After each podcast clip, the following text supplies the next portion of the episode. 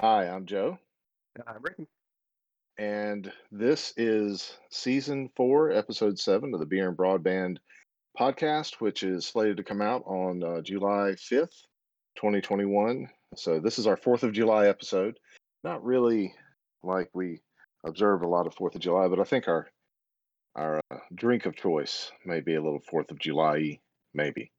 Um, but uh, today we got some good stuff to talk about, and um, we're going to talk about the Shandy Carib. It's a 0.9% alcohol by volume lager beer with lime. So it's really not an alcoholic beer um, or just less than 1%, um, which is interesting. Um, but uh, I thought it sounded about like a summer drink. It's very highly carbonated. Um, Yeah, but uh, what what do you think, Ricky? it's really not too bad. I kind of like this. I mean, you're right that it, it doesn't taste like you kind of expect most shandies to, since most shandies are a little bit more alcoholic. There's like a bit more of that beer flavor in them. But uh, it's a very nice kind of like lemon limey citrus drink. It kind of reminds me of Yes, like what what I think traditional sodas tasted like. Like before we took the alcohol out of them, and the only way you got the carbonation was by fermenting with them. right. Like maybe this is what lemon lime soda, like this is what Mountain Dew would be a hundred years ago, sort of thing. I could see that, yeah, or uh, Sprite or something like that. Mhm. Uh, the, I mean, this is a very sugary drink, though. It is, yeah. It's very soda-y in that Yeah. in that kind of sweetness level. Yeah, It, it, it, I mean, it's it, it clearly has a little bit of an alcohol flavor to it. Um, it says lager beer with natural flavor and caramel color. Um, carbonated water, beer, sugar, natural lemon lime flavor, citric acid, and caramel color. Interesting thing, not really my my jam normally. It's a little sweeter than I like. But if Yeah. you like sweet stuff, I mean it's definitely a refreshing something to kind of check out, especially when it's cold. I don't know if you got yours cold or not.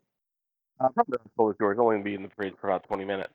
But uh, you're right, and it's not it's not what you expect when you're like going in for an alcoholic drink. It's a little bit too on that sweet side. Um, but this is like a hey, you going on a picnic, or you know you shouldn't. I don't think you can drink on the beaches, but maybe if where you're from you can. Then yeah, throw this in the ice in the ice cooler. You know, is that sort of drink. You know, you'd use it in the same place you would like any of those lemon lime citrusy sodas. Right. Yeah, eh, de- definitely. Um, I, I mean, I think if you wanted something that was like a Sprite or um, a Seven Up kind of alternative that had that kind of flavor, it, it definitely has the shandy flavor too. I mean, it's it's like lemonade uh, mixed with beer. You know, it's got a lot of those. Fla- it just it's not um it's it's very sweet. It's got a lot of sugar in it. Yeah, I probably won't be finishing my whole bottle uh, just because I don't really want to go into a diabetic coma. yeah. know. This thing tastes like if you would let it ferment dry, it'd be like seven or eight percent. Right. Right.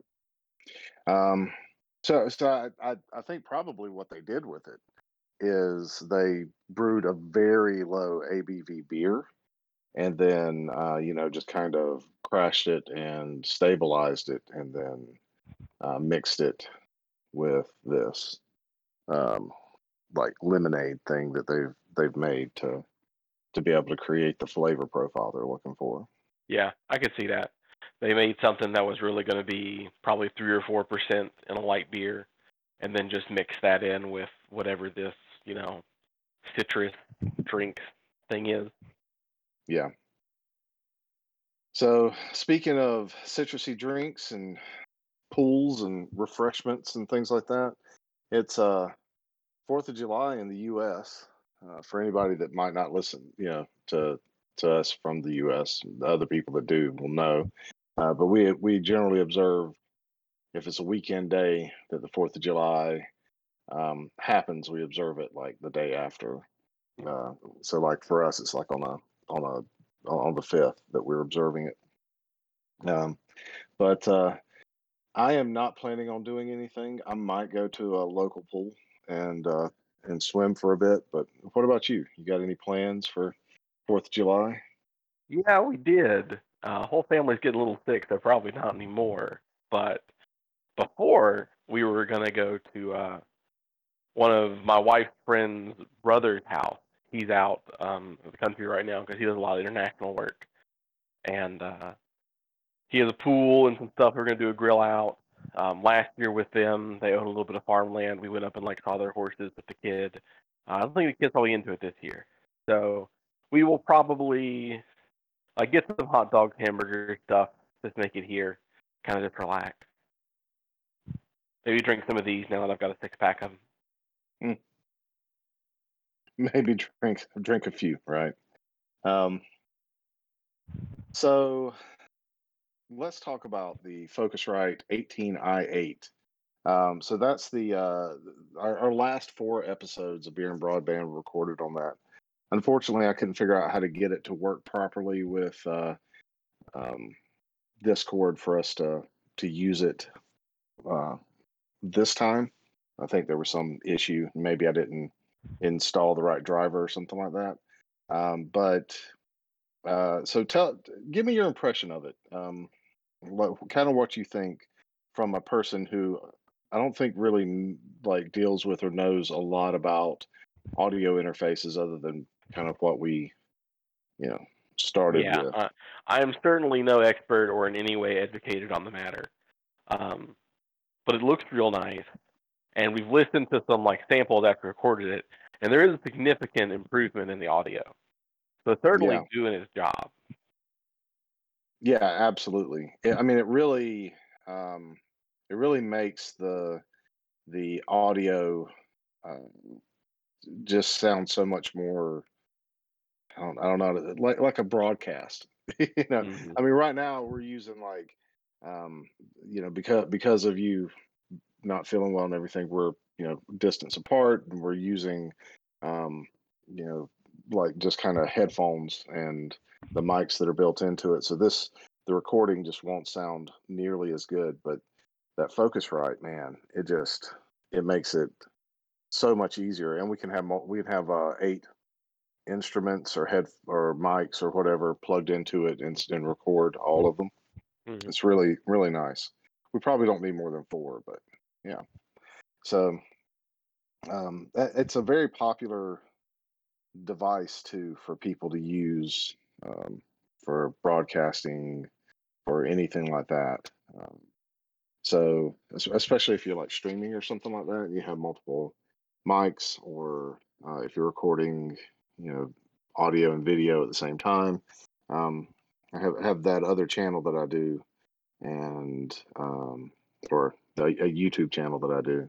It's not really another channel, but uh, yeah, uh, and I I use it for that too, um, and it really makes a it makes a huge difference on what you can do and what audio you can pull in and things like that with it. So it's, it's pretty nice. Um, yeah, I, I I just thought it'd be a nice thing to talk about since we recorded last time. We recorded with it. People could obviously hear the difference, and then we could kind of say, "This is what this looks like." Um, Mhm. and and how it sounds and everything. So let's talk about hopping mead. Um, have you ever tried to hop a mead before? Like put put some dry hops in it or something like that? No, not personally, but I mean, there's no reason you shouldn't. Uh, I treat it in my mind. You know, I've not done it, but I would imagine it works the same way as you adding any other herb, right? Like Well- when you're using like dry hop pellets, that might get a little different. But if you're using like fresh hop, there's no reason it doesn't work the same way as any other plant you put into it. Well, I'm specifically talking about like the the pellets that you'd use for beer, um, or dried hops that you would hmm uh, drop inside of the the mead. So I I have this like you know on that other thing that I do. I have uh, um made like an experiment where I was seeing if it made a difference with just from like start out for like a couple of one gallon batches if I did a sprinkle versus a um, starter uh, for my yeast, and because the wisdom is do a yeast starter, uh, and I mean there's some things like legit it helps the colony to build better. You know, it, it gives it kind of a kickstart to go. But as far as like speed or taste, it doesn't really seem to affect anything. So the the sprinkle versus yeast um, starter uh, was just an experiment that I did, and so I've got all these gallon, one gallon batches. I was trying to do something with it, and I took mm-hmm. one of those orange blossom honey um, batches and put some hop pellets in it. Some just uh, you know Yakima Chief. Uh, I think it's P53 hop pellets into it, mm-hmm. and um, yeah, man, it it really. It, eh, so I understand why people would have done this to like really sweet things. Um, I I personally generally don't like hops too much. Uh, I, I like them in they they're they're necessary like pepper or salt to be able to mm-hmm. balance the flavors of something. But um, like when it's really really hoppy, it just it's not my not my favorite thing. Um, so I um, having that put into the mead, I was kind of expecting it to be something that, well, I'll give this to other people. But now mm-hmm. I don't know, man. It kind of like gave it like a creaminess and uh, some other stuff like that. And I'll go like really into depth and and like how that affected the mead from one uh, from you know putting it in till uh, I took them out. But um, yeah, it just uh, was a really interesting thing to do Okay. And I think I, th- I think people should uh, should try it if they're gonna if they're gonna brew, like maybe hopping a wine or hopping a mead and see, especially if it's a sweeter one that maybe is a little cloying, that can mm-hmm. pull back some of that um, that that sweetness to to make it a little bit more balanced. Yeah, well, I can definitely see that. I mean, at the end of the day, you know, whether it's it's fresh or dried or pellet, it's just another herb that you're putting into your brew as long as you like those flavors and can account for those flavors in the recipe, no reason not to. Because we, because you're right. You know, when you go to the historical argument, like, man, people used to really do this very heavily. Um, that was generally like for preserving, because you know that's where the IPA came from.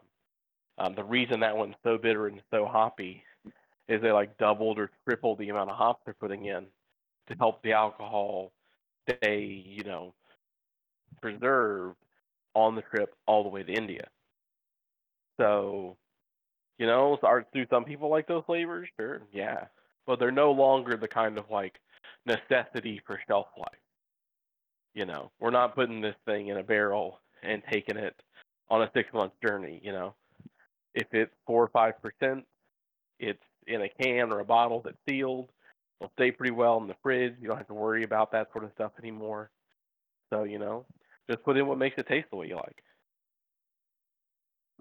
Yeah, absolutely. Um, and I think I, I think it's a good experiment to do too because if you have like a one gallon batch and you've made like you know two similar wines or meads um, or even beers, playing around with different hops is a great way to like kind of dial it in and get a better product than maybe what you'd get just by default.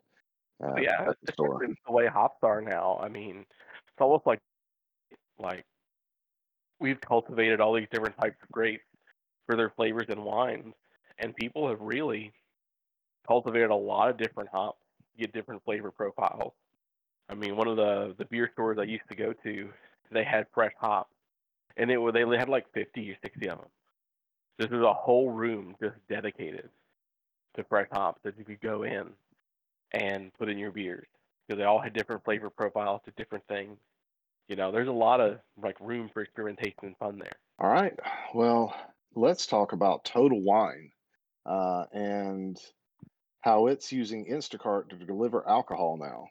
So, um, yeah, I know we both have used it in the last couple days. Uh, before, at least in North Carolina, you had to um, get alcohol either by having uh, an order over a hundred dollars and then they would deliver to you, or uh, you had to like do their pickup service or something like that. It was kind of kludgy. Um, and Instacart's not wonderful. It's kind of expensive, and it, it has like some extra stuff that um, doesn't doesn't really make it always viable. But in a situation like uh, what both of us are in, you know, where I'm having to take care of uh, a dog that needs like pretty much 24 hour attention, and you're having to um, do do like uh, some family stuff and take care of your family, you know, because of illness. It's it it, it in our situation is really useful, right? Oh Um, yeah, but yeah.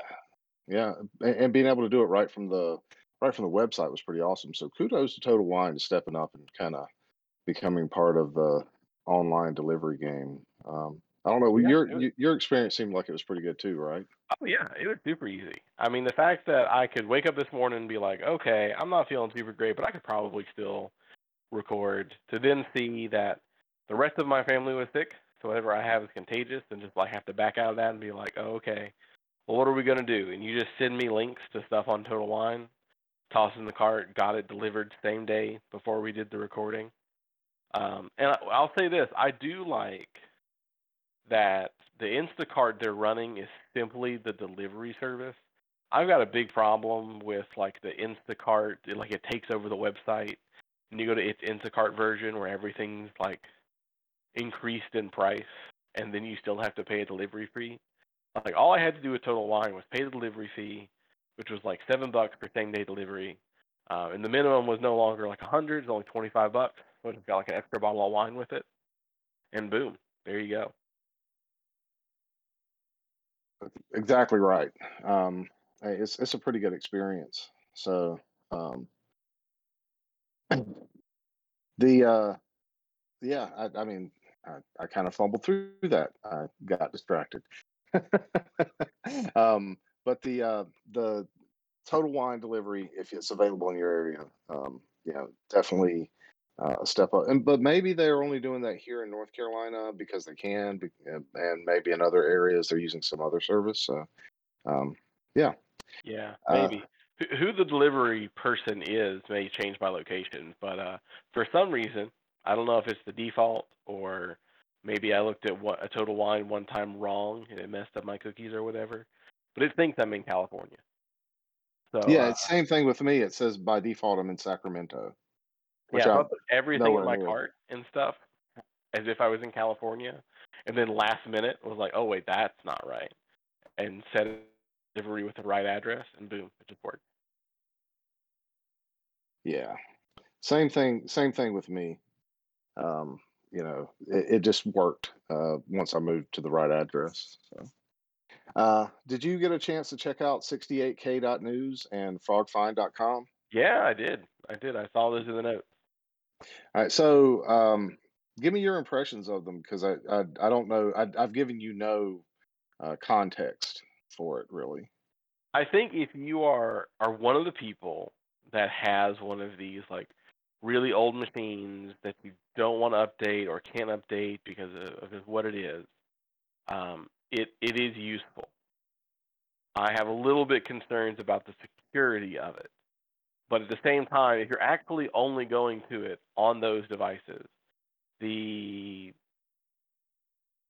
I just don't think too many people are doing like scripting uh, back to Netscape Navigator, you know? So you're probably okay. Um, but I wouldn't necessarily recommend going to these sites heavily if you're on like a modern machine. Well, so thi- this is actually what this does is this pulls um, just normal. Yeah, so 68k.news uses Firefox's readability um, uh, plugin. It's, it's just like an open source framework that you can use to uh, strip out like images and stuff like that from a website, um, and and like JavaScript and all that other stuff. And then um, it um, what it does is uh, it sets you up to have just the text, um, and then on top of that, uh, the there, there's some other scripting that's been put into this to take away some of that, some of the other things that a website may have in it, so like JavaScript and stuff like that, right? Um, and basically, this guy from Action Retros, like a YouTube channel, he's he just created this to be able to use if you've got like an old Apple IIe or something like that, and you wanted to be able to get on uh, the internet as an experiment or for fun um, or something like that. And it's kind of the same idea that websites like the old internet um, or the old net, I'm sorry, uh, do. Uh, so these are like actual like routers and stuff like that. You're going to their website. It's just uh, their website with none of the um, none of the plugins and, and, and scripts and PHP and, and everything like that. That's just the HTML and the text, and that's it. Um, yeah, I so, mean, the, the bigger thing I was more worried about is just like there's no signed certificates here. It's all HTTP, and right. a lot of like, yes, we're using plugins to generate it, so it's definitely safer than if someone just like was doing it by hand. Uh, you know, there's none of the modern like protection systems in here. Like you can open up one of these articles, go and actually look at the site, and it's 15 lines. I mean, I'm looking at one right now. Yeah. They're just taking all that text, they're reading it in, just putting it in the straight body. So you know, again, like it's not it's not dangerous in the sense that like you, I would tell people to avoid this site, but it wouldn't be where I would get that news as opposed to like if I had a problem with like you know, like let's who's the for like the Reuters, yeah, it's the first one here. If their ads were really bothering me, I'd I'd throw on like an ad blocker to be able to take advantage of the HTTPS and stuff like that. Yeah, well, that that's not the purpose of this. Oh yeah, absolutely. It's not. It's not, it's not for a, a, new it, computer. Yeah, it's if you've got the use case, computers. Yeah, if you got the use case, it's good.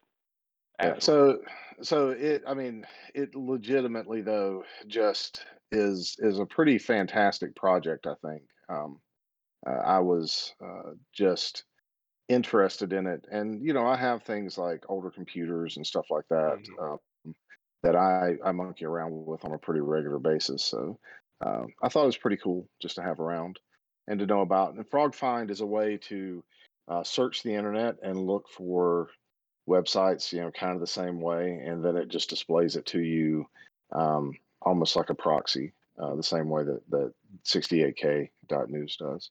So uh, the links for those will be in the description. If you're a person that does like um, any sort of computing in a like uh, retro sort of way, and you want to be able to do things like um, search for MUDs or find BBSs or something like that that you can take advantage of. This might be a way for you to do it if you're not, you know, already familiar with other ways to do that. Uh, or if you I just mean, want to be able to read the news, you know, on, on those old machines, it'll, it'll set it up for you. Yeah, in all honesty, I mean, like you got a machine that fits the use case. This is a great tool to have. I mm-hmm. knew a, a, guy in college. Um, he wasn't a student; he was a professor, but he had uh, those old like the green screen, all in one little PC things that uh, took the big floppy disks. He had games for it. He, he in his office he put in, and it's like, yeah, he can't really do too much. Um, I guess I'm seeing that old really doesn't help you too much either. Those weren't very internet heavy machines. But you're like a little bit newer than that. You've got like a legacy machine for purposes of like, you know, the software you want to run incompatible anymore. You want to play those old games that haven't been ported and things like that. Well, you know, now you can have a lot easier time at least getting some internet connectivity. You know, you get some things. Because I know, uh, like the reason it doesn't have HTTPS is I know old machines can't always do that. But uh, you know, you can look up your cat pictures or read your news. That's the first thing I checked on uh, the frog one, frog finds, and typed in cat. It took me right to it. So, so I love how like you know I can give you you know this is a Commodore, this is an IBM, you know, uh, Model Two or you know something like that, which I, I just butchered that, but you know, like I, I, know I know what those those computers are, and you say it's an all-in-one green screen. you can tell that we're from different eras of the computing age. oh yeah, I just um, never knew which uh, which one his was. I've had, I've had yeah. my my hands on a fair number of old computers, just generally not personal ones. I miss that because like my dad didn't really buy a lot of computers, but when I was doing the independent contracting, one of the services I offered that, that people took up on a lot was disposing of old machines. And you'd be surprised how old some of the stuff you can pull out of these companies are. You know, oh yeah, we had this in the, the early '80s, the '70s. You know, I, machine brands that I just didn't even know were real. Know, you look them up and it's like, oh yeah, that was another one that got completely obliterated when IBM hit the field. Yeah, I mean, well, IBM that was the like really the first is it was like Apple and IBM like were the the real first personal computers. Um, and then there were IBM clones, of course, you know. So, um, but yeah, so I think that's the end of this episode. Unless you got something else to say about uh, about any of that. No, I'm good. All right. Well, uh, thanks, thank you so much for watching. We appreciate your uh, your time. We have links to our social media and and some other things down in the comments below or in the description below. Um, not in the comments because you know we don't put links in the comments, but we have links in the description below. We'd love for you to uh, visit, you know, either our Patreon or um, our Twitter and connect with us through that. Otherwise, this has been the 4th of July episode for 2021 of the Beer and Broadband podcast. And uh, we'll catch you next time.